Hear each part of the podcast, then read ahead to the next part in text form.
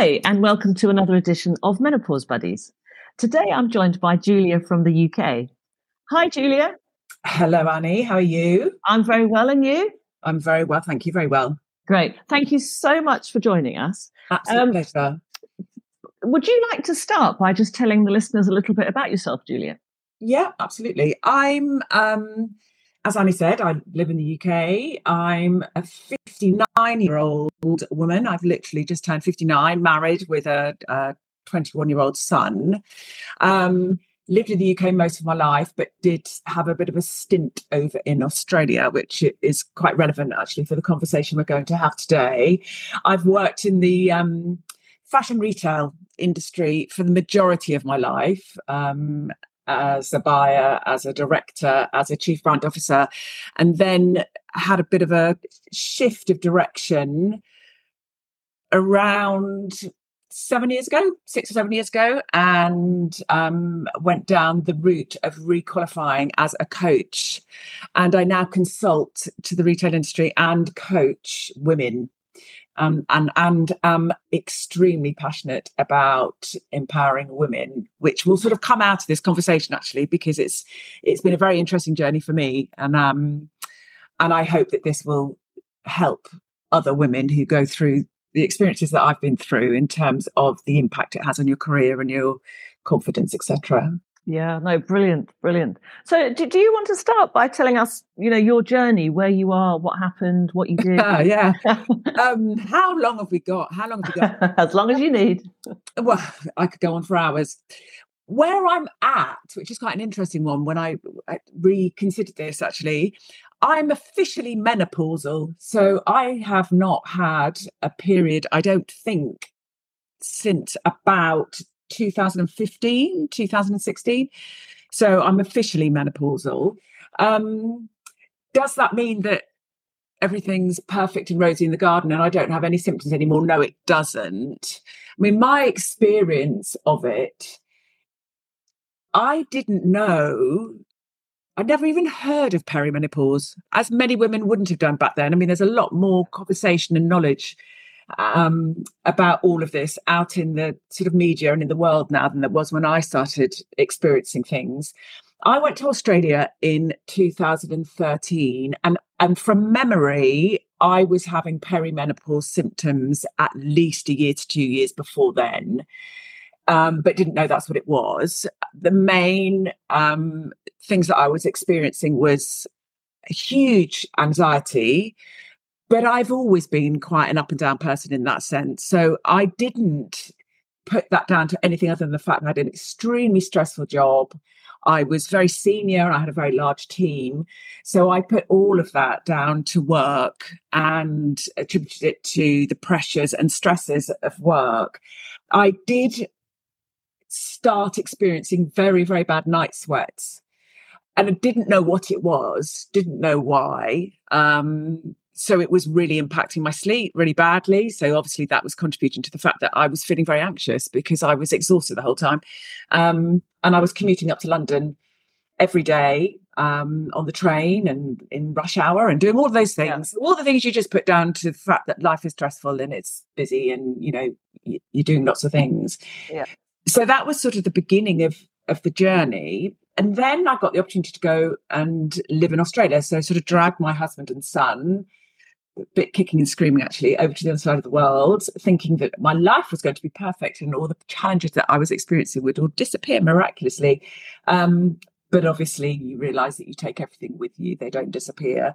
And i and i think it was again, I I was experiencing a lot of menopause, perimenopausal symptoms, but because of the massive change I was going through, you know, moving to the other side of the world, I had a ten year old son, um, all the changes that was taking place, and the fact that from a sort of uh, geographical perspective, you know, the change in where I was living, there is a very def- definite physical difference being in Australia to here. So, you know, climatically and you know, the water's different and the air's different and the the pollen's different, all of those things. So I was experiencing quite a lot of things, but wasn't attributing it to menopause at all. Um, so I put it all when I look back, and I've had conversations with friends of mine now who are at the same sort of age as me and equally have gone through the same sort of journey from a professional perspective as well as you know we've talked about menopause.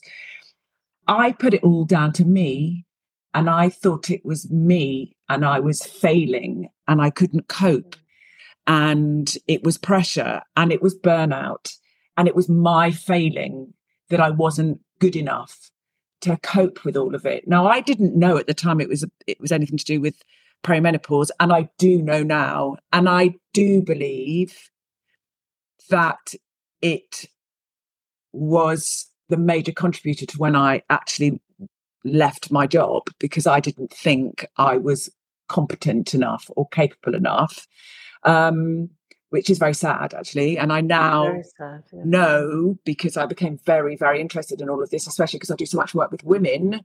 Um, I, I did a lot of research into um, the perimenopause and the menopause, and I've done you know a few workshops and things again to support women going through this. So that feeling of failure was was huge, and the journey. And I know I'm not the only one in this at all. I'm very very uh, aware of how many women go through this. How many appointments did I have at the GP? How many appointments did I? I mean, different doctors who gave me such conflicting feedback, um, fobbed me off, constant. Do you think you're depressed? Do you think you're depressed? Do you think you're depressed? You know, do you want to be put on antidepressants? Which I didn't at all, and I fed back to many of them. You know, you know, my my husband's experienced depression in the past. I know what depression is, and I was not depressed. I was very anxious, very, very anxious. Um, but I really, really didn't want to, to go down that route at all. And I, and I think one of the biggest things I would like to pass on actually is it wasn't until I actually got quite demanding that things changed. And I didn't have the confidence to do that initially. It was as a consequence of a couple of very, very close friends of mine, one of whom had gone through the early menopause, and one of whom had always had challenges with regards to her cycle, etc. And she was experiencing huge difficulties trying to become pregnant. And as a consequence of that, was seeing a specialist, a, a hormone specialist, etc. And both of them were the ones that said to me, you need to go and see a specialist. You have to go and see somebody who knows what they're talking about because the GPs are general practitioners and they don't know, you know, the detail. Um, and I think that was a huge turning point for me. And one of those friends, the one who was um, having problems with conceiving, um, she gave me the details of a lady that she was seeing privately, but actually worked on the NHS for the Chelsea and Westminster Hospital. And I went to see a different GP. And I'd just been told by another GP, you're perimenopausal. And I'm like, I'm not. I haven't had a period for a year. I'm not. No, no, you are. You're perimenopausal. I said, I'm not perimenopausal. I'm menopausal. And I went to see a different GP and said, I need to go and see something. I want to see this lady Chelsea and Westminster and she was lovely and she referred me and, and I went to see this wonderful lady and who basically said because I was at that stage on HRT said your estrogen levels are so low it's as if you're not on anything at all and that's why you're feeling so awful and so she put me on much much higher dosages of Oestrogel and I'm not saying it's perfect. I'm not saying it's perfect. Mm. It still isn't now, but it, it, was a huge turning point and definitely improved how I was feeling in the situation. Um, Goodness, that's a, a, hell of a story, isn't it? I mean, just h- how many years was that that you were trying to get listened to over what period of time? Well, it's quite interesting because I think back to the first time I was looking through some notes I had earlier, actually, in preparation for this when I was in Australia, I've got a note that I went to see my lovely GP in Australia because she was absolutely lovely in 2014. And I remember it quite clearly. She came out to get me from the reception area and I just burst into tears. Oh. and uh, just probably cried through the whole whole appointment. And she was very sympathetic, very lovely, but to her own admission, knew nothing about the menopause. I mean, she had this big sort of like an encyclopedia on her desk. Well, let's go through this and see what we can put you on, sort of thing. So it's been a journey. You know, if we think 2023 and that was 2014, it, it's it's been an ongoing journey since then. So a, a very very long period of time, and so many of the things I was experiencing, I didn't know was menopausal. So. Yeah things like burning mouth, which I know now is quite unusual, and I still get it now, but I know what it is. But at the time, I was really worried. I thought there was something really wrong with me. Um, and sort of your skin changes and it gets very dry and your hair changes and all, all of the sort of not just emotional, mental sort of shifts and challenges, but the physical changes. Um, but it's been very you know, I remember going to see a, a GP, he was a man, and and him just being, you know, I look back and I think I can't believe that what he said and how I sort of put up with it almost. He he was just very, well, what do you mean you feel rubbish? What do you mean you feel awful? I feel awful in the morning. And then I get up and I have a cup of tea and I feel a bit better. And then I see my kids and I feel better again. And then by the time I leave the house, I feel fine. So what do you mean you don't feel you feel rubbish?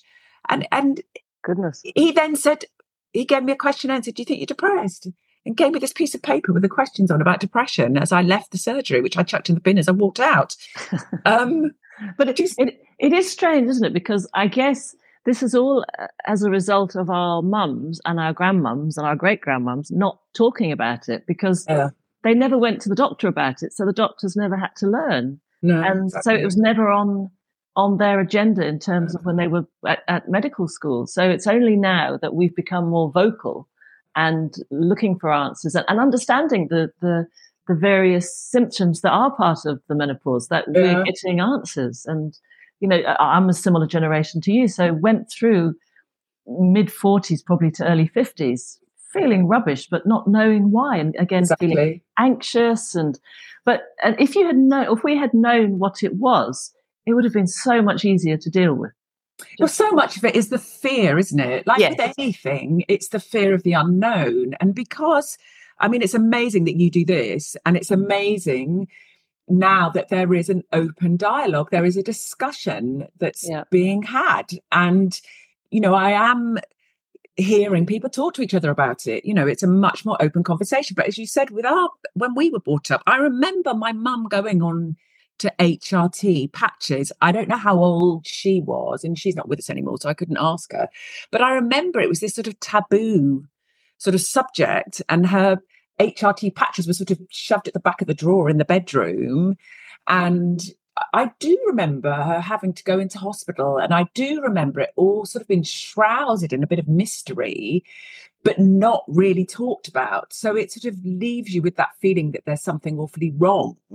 Yes. You know, and because you're very impressionable at that time, but it was never discussed. I didn't, I don't remember there ever being a discussion around it at all and i and therefore if you don't know then it, it just heightens the anxiety doesn't it? It, it, it does yeah yeah. And and it heightens the taboo. Oh if we're not exactly. allowed to talk about it then i can't talk about it. And good, goodness knows why we didn't ever talk about it. But one of the things you said and uh, sadly it's still too common is that women get to a certain age at work when they're in a high profile job a lot of stress and they then blame themselves mm-hmm. that they can't cope and they leave, which is, you know, so bad for for everyone, for the woman, for the company, for the, for the, country. And I just hope that by, you know, people like you talking about it, that other women will understand, well, actually, no, it's not me. It's just my hormones and I need to get them sorted and then yeah. I will be sorted. But we're so good at blaming ourselves when we can't cope, when it's not us. It, and Absolutely. that really upsets me that that we, and I just hope that other women listening will realize actually I'm going through that and oh that's you know that's what it is because it's so subtle when it first starts it's it's it really is so subtle the change that happens to us and that sudden questioning of our ability whereas before we were flying along and it, mm. it just yeah I, I thank like, you for sharing that you know, life is demanding anyway, and it's stressful, and it's all of those things. And I was the sole breadwinner. So I had all the pressure of the family and finance, everything on my shoulders, yeah. which my husband became a house husband, which was amazing, absolutely amazing, because it meant that while I was off doing what I was doing, it didn't mean, you know, it meant I didn't have to worry about he was looking after our son. And that decision was made because when my son was born, he had a very rare um, complication, which he's fine now. I mean, he's, you know, absolutely amazing and very healthy and very fit and very strong.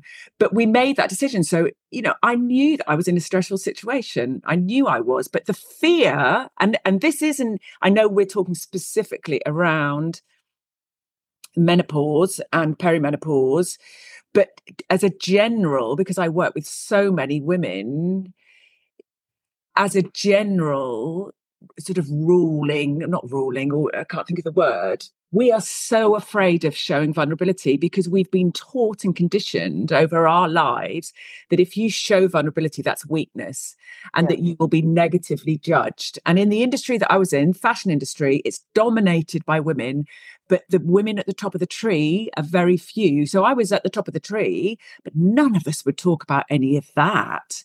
You know, you would not show that you were struggling or you were finding it difficult or you were not sleeping and you, uh, you just wouldn't because you would be, or the fear was that you would then be somehow negatively judged that you can't cope.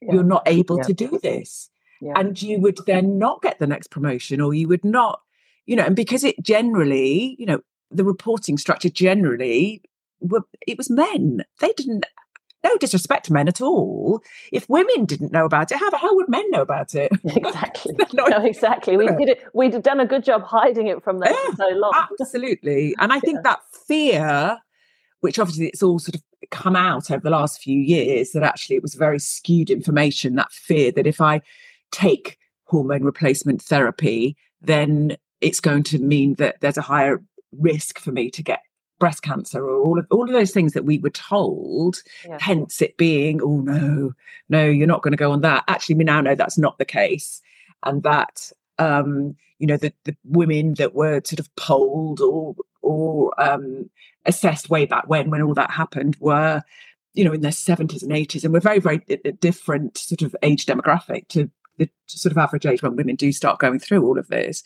Um, but I, I think, I think when I, it's really hard, isn't it, when you look back and think, what did I know or not know? I remember doing a workshop on menopause a, a year or so ago, and one of the bits of feedback I got from one of the women who who was on the workshop or on the on the call was she didn't know that there was lots of choices. She didn't know. She thought, well, if I there's HRT and that's it. She didn't know, well, there's gels and there's creams and there's pills and there's different strengths and there's different. She didn't know. I mean, it, I think that's what makes it so challenging for us as women trying to navigate something that even the professionals aren't fully aware of. So, as a, an example, it wasn't until I was going to see this specialist at the Chelsea and Westminster. And it wasn't the first lady, actually. It was another lady that I saw. And we were having a conversation, and I mentioned that I was seen to be getting a lot of migraines. And I get them every so often, and um, there's no trigger, but I seem to be getting a lot of them. And I didn't know whether it was related to the HRT I was on. And she asked me to describe them. Now, what I didn't know, and I know now, based on the conversation that I had with her, is I have what's called migraines with aura. So it's a bit like looking through a kaleidoscope when I get them, and it, your vision all goes. And she said it's really important that you know that because you shouldn't be given oral HRT. I didn't know oh. that. I didn't know that, and I'd been on it oral in the past. And that when we went through, was it last year when we went through the shortage of Oestrogel? Yeah well, I was getting my normal prescription and I couldn't get it. And I went, I didn't know at the time. I went down to the surgery because I was just got a ping on my phone to say that my prescription was ready. And I went down and she went to get it for me. And instead of it being in a big paper bag with six bottles of Oestrogel in it, was a little paper bag with a little box in it. I was thinking, uh oh, it's obviously pills, it's not gel. and I had I had to say to her, Look, I can't take this because I have migraines with aura. And she checked the note. Oh yeah, sorry, and uh, then got some uh, gel patches for me instead until they actually got the pumps you know back. Yeah. But it's it's there is an element of we have to take the responsibility ourselves for for this as well and finding out stuff because it's not all out there. It's better. It definitely is getting better. Don't get me wrong um and i know in terms of you know the training that gps didn't get i know that that's shifting and changing and i know that you know in terms of spreading awareness when our kids are at school, you know, and it becoming part of the sort of national curriculum in terms of, along with sex education, you know, menopause, etc., is being included apparently in all of that. So, you know, knowledge is power, isn't it? At the end of the day, so the more knowledge we all have, the better it will be. But, but I, I, I say this with knowing this isn't an easy thing to do, having to be really demanding because the, by the very nature of what we're talking about when you're going through it very often you feel anxious you don't feel confident you don't know what's going on you know you're tired you're physically exhausted as well as mentally. So to have the strength or the confidence to be able to s- sit in front of a gp and demand is even harder than if that wasn't going on. So i'm very aware of that.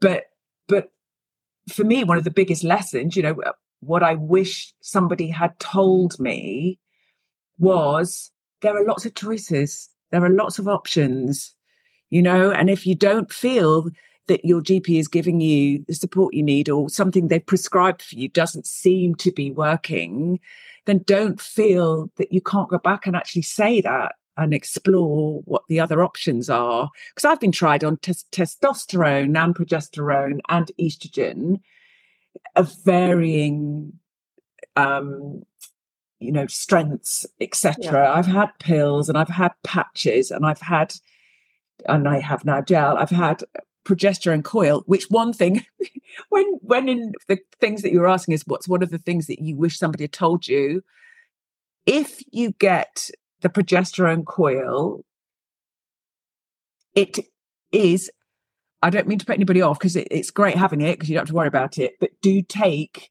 some high dosage of ibuprofen and paracetamol before you go in to have it actually oh. put in because it is not comfortable and it, and nobody told me that it was going to be painful. Um. And since then, I've spoken to friends of mine who I was speaking to a friend last week, and she said, "Oh yeah, she was advised to take you know, X number of hours before she went in, ibuprofen and paracetamol, just so that it would be less um, painful. painful. Goodness. So I wish somebody told me that because I didn't know that. Always um, good to to pass on those little yeah, nuggets, isn't definitely, it? Yeah, definitely. So so now, where are, do you feel? So you're on you're on um, gel, and uh, mm-hmm. do you feel um, your your symptoms have you're you're, man, you're managing them quite well? um, certain symptoms that I did have aren't, here. So in terms of sleep, I do have quite fitful sleep, but I, that that isn't, I don't think, necessarily down to um, menopause. I think it's down to sort of environmental factors, and so I don't have huge issues with regards to that.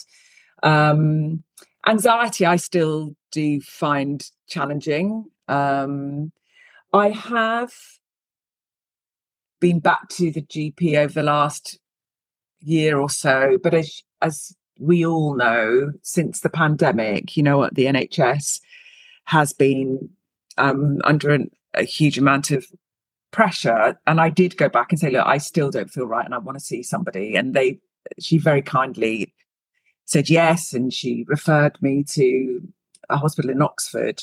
But I had to wait over six months to actually have, in inverted commas, an appointment and it turned out it was a phone appointment. And then I was just told, well, you need to have blood tests. And I thought, well, I had blood tests before Christmas. So, I, you know, it, you sort of get a bit to the point of going around in circles sometimes. But I, I would say generally, yes, I manage it. I think I'm much more aware now of the impact of what you eat, what you drink, um, exercise, etc. yeah. it becomes more important than it ever was before because it, it does have a huge, you know, I know that drinking a few glasses of wine before I go to bed, which is lovely, it really impacts my sleep negatively, really negatively impacts my sleep. Um, which in the past I might have put that down to menopause, whereas actually that's that's environmental. That's the decisions I make with regards to what food I put in my body. And I know that exercising and um, you know my exercise of choice is running or walking um, has a huge positive impact on how you feel, moving your body. Um, so I would say generally, yes, eh, eh, you know, I have altered, like I said, every so often I get a really bad burning mouth or, eh, but I know what it is now. So I, I don't feel anxious about it. It's not particularly comfortable at times, but it's not, you know, it, it doesn't debilitate me that much that it's having a really negative impact on my life.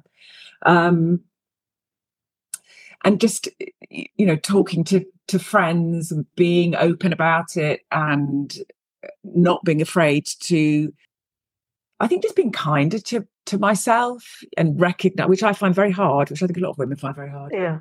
You know, when I'm exhausted or when I haven't slept properly or when I'm not feeling great, actually to say it's all right to actually go and, you know, sit down for an hour. I mean, I can do that because I work from home. So, you know, I, I fully appreciate that's not as easy if you're working, you know, full time in an office environment but I do think now, because when I was going through all of it, it was pre COVID, absolutely no way could you work from home. Not in a million. I mean, that was not part of the the landscape that we all operated in then. Um, so I think there are there are ways now that it's it can be a little bit easier when maybe you have slept really badly or um, you're not having to go out and be in rush hour and, and do all of that stuff every day of the week necessarily. I'm not saying that's the case for everybody, but um, I, I, think we have more flexibility, don't we, in terms of, yeah. of work life, how we manage it. So I think that's a positive thing. Yeah, um, definitely. And and now, when you changed careers, um, that was a direct result of what you were going through. Well, it was I. I've or I was coached back at the beginning of when I first became a director, I was given coaching and I just thought, my God, I love this. This is amazing. And this is what I want to do. But told myself I couldn't, that, you know, there was, I was too busy. I had, my job was too demanding, etc., etc., etc. So it wasn't actually until all those years later when I was in Australia that, yes, I had that, that sort of point in my life of thinking i'm i can't do this anymore. I can't i'm stop i can't i can't live like this anymore. And i remember very distinctly turning around to my husband and saying i've got to stop and you've got to start. I've got to stop and you've got to start. And that was the sort of turning point and the, the, the pivotal sort of point of making a decision. I'm going to go and train to be a coach, which I joined the Coaching Institute in Melbourne um, and became qualified in coaching and a couple of other um, sort of behavior behavioral profiling tool, something called extended disc and, and metadynamics. And then when we returned to the UK, I made a conscious decision. I don't want to go back into a full-time employed job. I want to be a consultant. Mm. Um, so yes, I do think, you know, sometimes you have to reach that sort of tipping point of yeah. when it just becomes unbearable and you just think I've got to change. It's me that has to change something. The external stuff is not going to change unless I make a decision here. Um, and I do think definitely being menopausal, perimenopausal, not menopausal at that stage, but perimenopausal, definitely would have had an impact in terms of it it coming to a head and me making those decisions. Um, and yes, that, and since then, I mean, my journey has been a very interesting journey. Brilliant. Well, that, that was fascinating, Julia. I've really enjoyed our conversation. I think you'll have passed a lot of good information on there and, and helped a lot of women. But thank you. It's been a, a pleasure on, on my side, totally. Well, thanks, Julia. Bye. I hope you enjoyed Julia's conversation with me. And if you're experiencing any of the same symptoms, please do contact me and share them with my listeners. You can contact me on Annie at menopausebuddies.co.uk. I look forward to hearing from you.